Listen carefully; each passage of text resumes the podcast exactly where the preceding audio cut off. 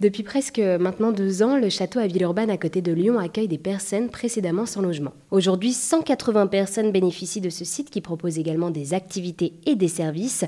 Ce projet concrétise aussi la volonté politique de faire de Villeurbanne une ville hospitalière pour lutter donc contre le sans-abrisme.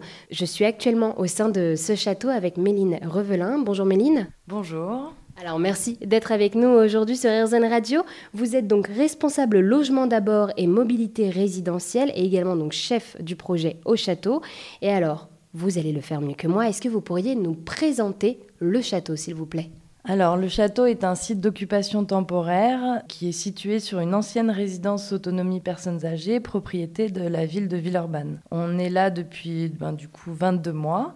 C'est un site euh, qui a vocation à répondre aux problématiques de lutte contre le sans-abrisme et euh, d'incarner la volonté politique portée par la ville mais aussi la métropole de faire euh, un territoire hospitalier. Donc en ce sens, c'est un projet d'occupation temporaire qui met au cœur l'habitat et l'habité, donc qui n'est pas qu'un lieu où on met à l'abri. C'est un, site qui regroupe plusieurs partenaires associatifs, l'association Alinéa, l'association Acoléa, également Forum Réfugiés et les joueuses de l'Asvel VBF. On a sur ce site aussi la participation, j'allais dire le soutien, en tout cas l'implication de partenaires institutionnels qui sont l'État, la métropole de Lyon et la ville de Villeurbanne. ce site est géré par euh, S Métropole Habitat, qui est donc un OPH du territoire euh, métropolitain lyonnais, un bailleur social, et euh, en soutien avec, avec le GIE La Ville Autrement.